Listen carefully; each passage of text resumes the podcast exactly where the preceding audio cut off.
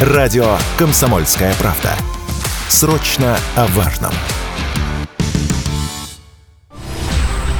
Студии Елена Фонина мы продолжаем, но ни для кого не секрет, что э, сегодня завершилась весенняя сессия, Госдума ушла на каникулы, так что ну, законы принимать пока никакие не будут, но сегодня постарались, много что было сделано, и в том числе Госдума приняла в третьем окончательном чтении закон, который вводит запрет на регистрацию пользователей на российских сайтах с использованием иностранных электронных почтовых сервисов. А, ну, нужно напомнить, что э, согласно тому документу, который вот сейчас мы будем обсуждать, с декабря этого года регистрироваться на сайтах в Рунете можно будет только с помощью российских номера и почты, биометрических данных или аккаунта на портале госуслуг. При этом никакие санкции для владельцев сайтов этим документом не предусмотрены. Ну вот, давайте попробуем разобраться, для чего это, как это будет э, работать. И, э, кстати, закон обратной силы не имеет, так что те, кто уже зарегистрировались подобным образом, вам опасаться абсолютно нечего. А, ведущий аналитик Mobile Research Group Эльдар Муртазин с нами на связи. Эльдар Викторович, здравствуйте. Здравствуйте. Ну вот, э, объясните, пожалуйста, для чего, собственно, было принято вот подобное решение, были внесены Э, изменения в законы об информации, информационных технологиях и о защите информации о связи. В чем была необходимость такого решения? Необходимости такого решения не было. Хотели подтолкнуть людей пользоваться российской почтой для того, чтобы люди более активно ее использовали, возможно, мигрировали в западных сервисов. Но сама постановка вопроса, а, она не обязывает сайты, сервисы и услуги не регистрировать людей не с российской почтой.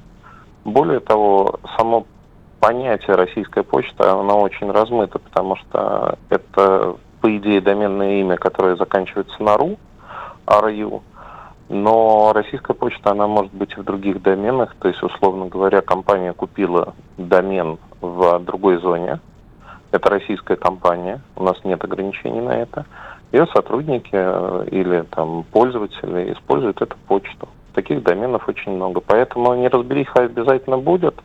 Я думаю, что закон не будет работать. Ну, это, эм, по-моему, уже очевидно, но, тем не менее, все-таки нужно же понять, э, какой логикой руководствовались для того, чтобы принимать подобные решения. Э, если в идеальном варианте представить, то э, что с принятием этого закона, этого решения, ну и, соответственно, дальнейших действий э, должно было произойти, от чего, проще говоря, хотели и кого избавить? От какого иностранного влияния и каким образом? А, я думаю, что хотели сделать очень простую вещь, что если кто-то отключит свои сервисы для россиян, россияне не пострадают, потому что их почта, она будет находиться в зоне РУ, и, соответственно, авторизация на разных сервисах, она будет работать. Предпосылок для отключения почты для нашей страны сегодня нету, но потенциально это возможно, мы видели разное. Но самое главное заключается в другом, что интернет, он международен, и отключить почту какую-либо кому-либо, это практически невозможно. Поэтому, скажем так, опасения понятные, но борьба с мнимыми опасениями не ясна, потому что она создает, конечно, неразбериху. Угу. А насколько сейчас информация, которая э, поступает на почту, хранится на почте, э, легко э, доступна, вскрываема и так далее? То есть насколько сильна э, защита сейчас, и можно ли вообще об этом э, говорить? Да, безусловно, можно говорить. На сегодняшний день у нас э, большинство сервисов или большинство почтовых ящиков, которыми пользуются люди, они имеют неплохую защиту, то есть по умолчанию. Если мы говорим про российскую специфику, российские э, почтовые ящики и сервисы, они подотчетны СОРМу, то есть в любом случае государство может заглянуть в ваш почтовый ящик в том или ином виде и посмотреть, что там есть. Исходя из этого, многие люди, собственно, и не держат российскую почту, а предпочитают почту из другой страны. Эльдар Викторович, почта из другой страны защищена? Ставлю я знак вопроса с восклицательным знаком. Она защищена от э, СОРМа, то есть э, российское государство не может заглянуть в почту, которая находится вне России. Это факт. Ну, мы сейчас говорим даже, может быть, не про российское государство, которого некоторые почему-то больше боятся, чем других это государств, правда. заглядывающих в почту. Для меня это, кстати, загадка, почему. Но, э, тем не менее, ведь уже не секрет, что, э, например, в тех же айфонах э, считывается, прослушивается, изучается абсолютно все, что вы там, как вы там не шифруетесь и как вы не стараетесь сохранить вашу переписку, она все равно доступна не случайно. Валентина Матвенко буквально вчера Э, на своей итоговой пресс-конференции как раз коснулась этой темы. Еще раз напомню, что госслужащим вообще не следовало бы пользоваться айфонами как таковыми. О какой защите э, почты, тем более если она с зарубежными доменами, вообще можно говорить, мне не очень понятно. А, смотрите, ведь вопрос очень простой. Человек, который даже не выезжал, не знаю, Египет, Турция, куда-либо, он живет в России, он пользуется э, не российской почтой, исходя из того, что, живя в России, возможно, он чувствует за собой какие-то не обязательно, но чувствует, что есть какие-то прегрешения, о которых он не хотел бы, чтобы государство в лице тех или иных органов знало. Поэтому многие пользуются почтой. Так, но это опять-таки не все. Многие исторически так сложилось, что пользуются почтой вне России. Наши сервисы появились несколько позднее и уступали западным сервисам первоначально. Сегодня они не уступают, скажем так.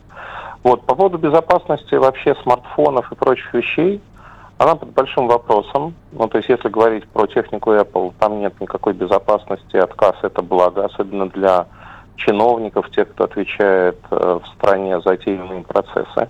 Они не должны пользоваться такой техникой, это правда. И по возможности пользоваться российскими сервисами по умолчанию, потому что они более безопасны. Вот. Но а, рынок открытый, и каждый волен выбирать те сервисы, тем более, что нет никакого наказания за то, что вы пользуетесь условным Gmail.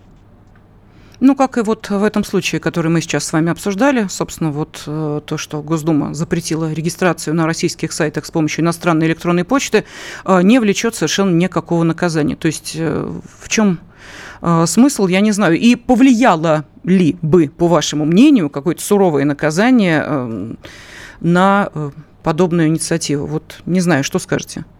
Я думаю, что если бы у нас был хотя бы минимальный штраф за каждый случай, ну там условные тысячи рублей для сервиса, каждый сервис моментально бы ввел запрет на регистрацию с э, иностранных доменов. Это бы заработало.